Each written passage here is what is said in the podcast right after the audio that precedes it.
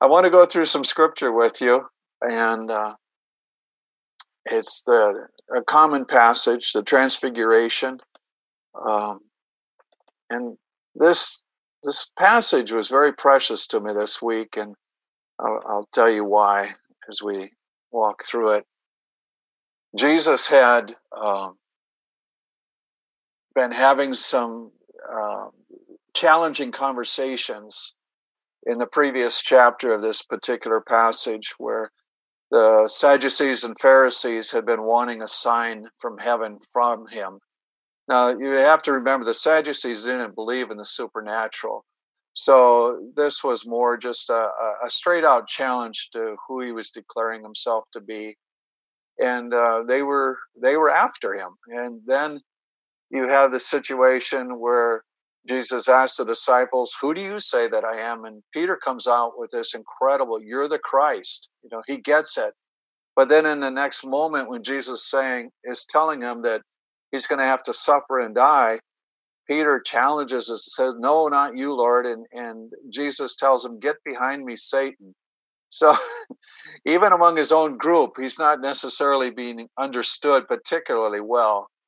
And he does tell them very specifically that he's going to die, he's going to rise again. And then he tells them, You've got to take up your own cross as well. You've got to be willing to embrace this. And so, um, that said, uh, it's about time for a break. And so he takes Peter, James, and John, and they head up into the mountains. And this wasn't uncommon for him to get away. I think he'd have enjoyed the UP just getting out and getting into a, a place of quiet and solitude to reflect. And uh, it reminded me again of kind of what's taking place in the isolation that we're in, where a lot of the outside noise has been slowed down. And uh, so, anyway, he he took these disciples. He went up onto the mountain. And it says, There he was transfigured before them, where his face shone like the sun, and his clothes became white as light, which is a, a powerful thing. And in that, then you have both Moses and Elijah showing up. And so, um, you know, the disciples are overwhelmed. In fact, it says at one point that in one of the other um, uh, scriptures that they had been kind of groggy, sleeping, and and Peter, you know, wakes up and he shouts you know, I'll build a, three booths, one for each of you. And uh, you know, he's he's trying to to serve. He, he recognizes a powerful moment, and he's doing his best to say, you know, I'll help out however you want. And um, in this, uh, you know, both Moses and Elijah had had kind of fire experiences, and Moses had been up on Mount Sinai when when he received the, the Ten Commandments and they were chiseled out in stone. And it says when he came down, his face shone and he didn't even know it. So he'd been in the presence of God and, and his face is glowing. And it's kind of an interesting thing. It, it freaks the people out. He ends up putting on a veil. It says that when he goes in the tabernacle, he takes off the veil because he's in the presence of God. But when he comes out, he keeps putting the veil back on and uh, it's just kind of a different thing. And and Elijah had had his own experience when he was caught up into heaven, where uh, a chariot of fire comes down and fiery horses and and collect him and go up to heaven. And I remind you, neither Moses or Elijah had an ordinary death. It just said of Moses that he wasn't found, that he went up in the mountain. It was his time to die, but he wasn't found, and it, it suggested that he was just taken right into heaven. So that said, you, you've got these three awesome characters, and yet when um, the cloud comes down and overshadows the situation, and a voice from the cloud says, This is my dear son in whom I take great delight. Listen to him there's a uniqueness about this situation where, in a sense, Jesus is being declared greater than Moses and greater than Elijah, greater than the greatest uh, prophet of the Old Testament and the one who brought the law, greater than the the, the prophet who carried out all the, the wondrous things like Elijah and who Elijah was supposed to come back. And and so you have the both the the beginning and the end so to speak and yet Jesus is seen in this moment as being unite unique and even greater and when the, the disciples heard this voice saying this is my son whom I love and well pleased they're just overwhelmed. They threw themselves with their faces onto the ground. And then you have Jesus touching them and saying, Get up, don't be afraid. And all they see is Jesus.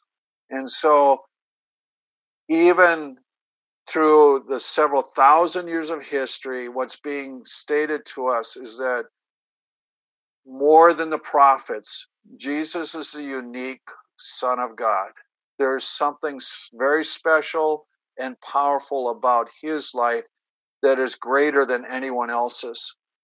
Um, I share this story uh, where this last week I, I, I kind of worked myself into a dark place. Um, I tend to try to keep up on on things like what is uh, science doing in, in relationship to say creation or evolution what are people thinking in regard to spirituality and current things and one of the guys i follow is joe rogan who is a, a fairly profane man but he's a searcher and um, he's had some uh, mystical experiences while on dmt a, a form of drugs.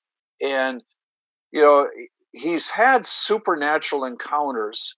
He just is unwilling to define and you know who jesus christ is in present day. And and oftentimes people he brings on are talking about you know moving on from traditional religion into newness and and you know getting beyond this and you know eh, there are times too when when he's got guys on who are talking about an, an asteroid hitting the Earth 12,000 years ago, and before that being, you know, a, a really a, an extremely intellectual society that was destroyed. And, you know, I could easily see that happening pre-flood, you know, and, and people talking about floods. And, and there seems to be the possibility of synthesis for some of these ideas.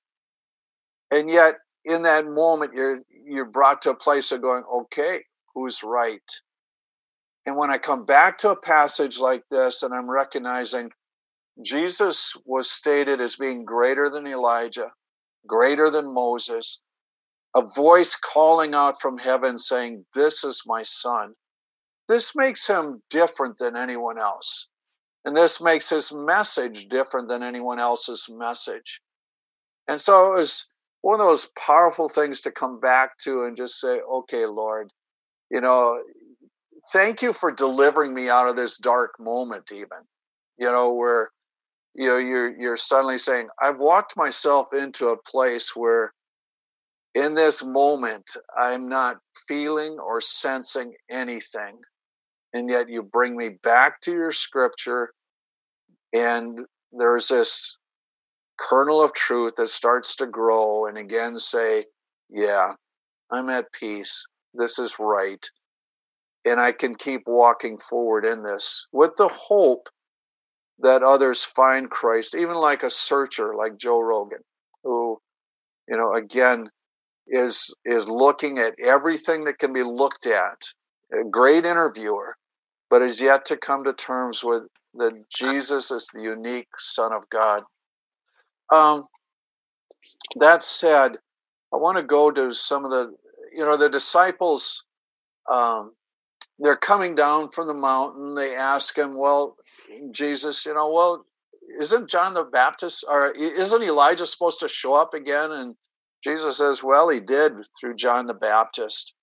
He said that he was like Elijah, and he says the scripture's fulfilled." And they get down to the the base of the mountain and they, meet up with the other disciples and the disciples have run into an encounter where a, a, a couple parents have brought a, a child who's demon possessed and keeps throwing the child in the fire. There's seizures and and they've been asked to cast out the demon. And I remind you, they had cast out demons previously, but in this situation, it's not working for them. And you know, all that's really happened is there's a really big mess going on.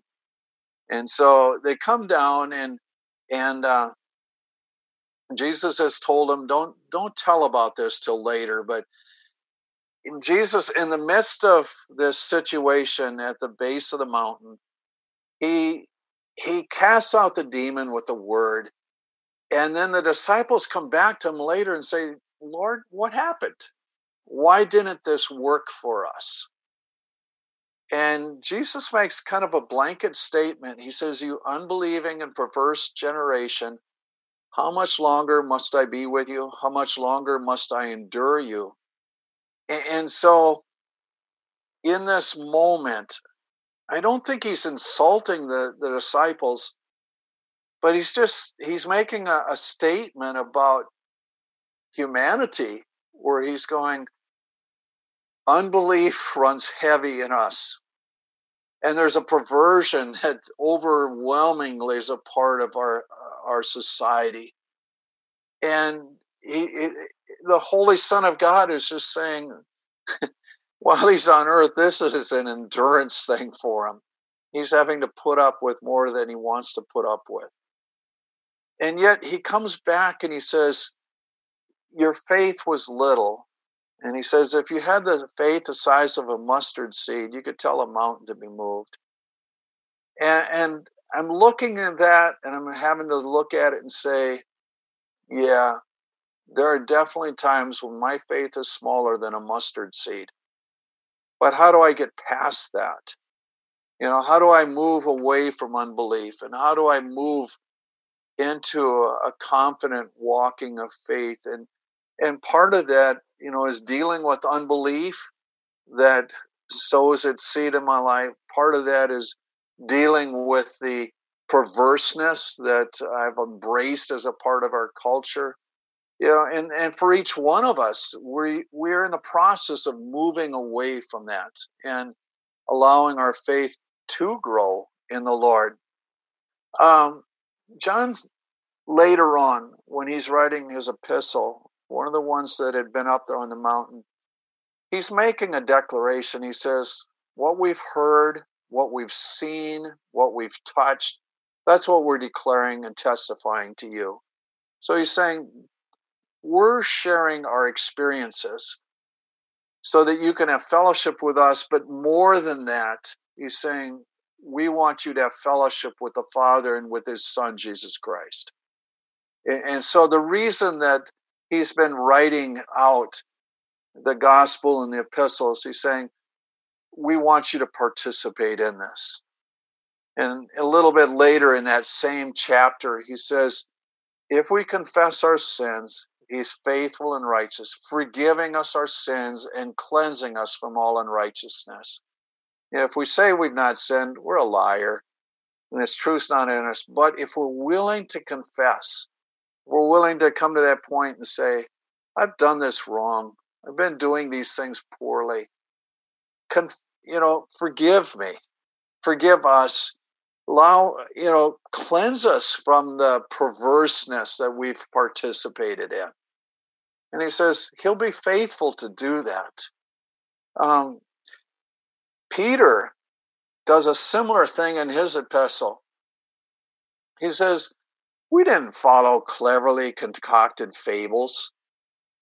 He says, We were eyewitnesses of his grandeur. He received glory and honor from God the Father when that voice was conveyed to him by the majestic glory. This is my dear son in whom I'm delighted. So he's drawing them back to the mountain experience that he had. And uh, you remember when they fell down and, and, and the voice speaks? They, in a sense, were recognizing that they were hearing the actual voice of God and there was there was a common belief among people that you step into the presence of God, you're going to die. That they were walking into something so far beyond them. that all they could respond with was shock.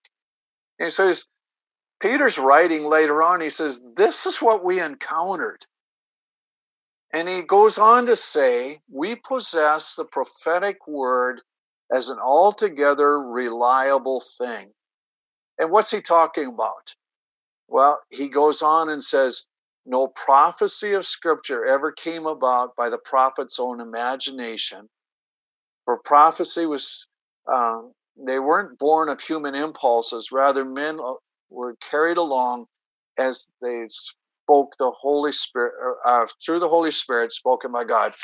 In other words, the scripture that we hold is the Word of God, precious to us, describing the unique Son of God, that we might live a different life and be transformed.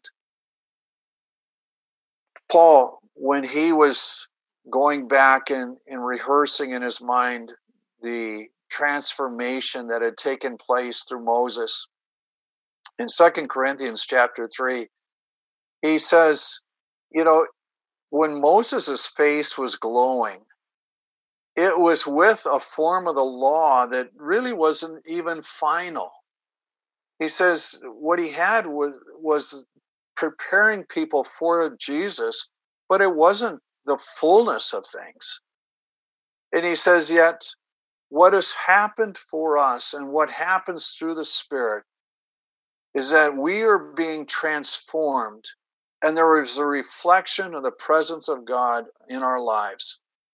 And we are being transformed from one glory to another by the Spirit.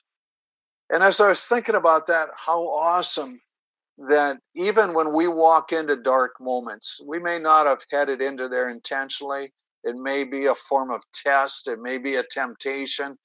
But there are moments when we walk into darkness and we're going, I need something in the way of light to bail me out.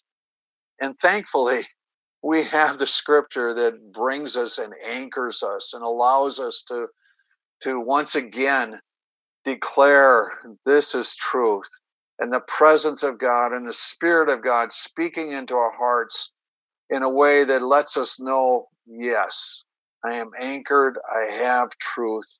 What a wondrous and beautiful thing that is. So I declare to you again Jesus is the unique Son of God. There is none quite like him.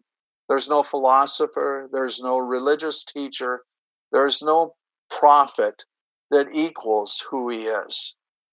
And our primary contact comes through the person of Jesus Christ and the Holy Spirit, whom he sends to us. And through that, we have opportunity of having our lives transformed. What a wondrous precious thing that is. And so, Lord, I would ask for each of us that as we confess our sin, as we declare ourselves needing of your transformation, as we recognize that there are perverseness or perversities within us and the need for your transformation by you, that you are willing to do such through your Son, Jesus Christ. We thank you for his uniqueness. We thank you that you sent him to earth for us. We give you thanks this morning.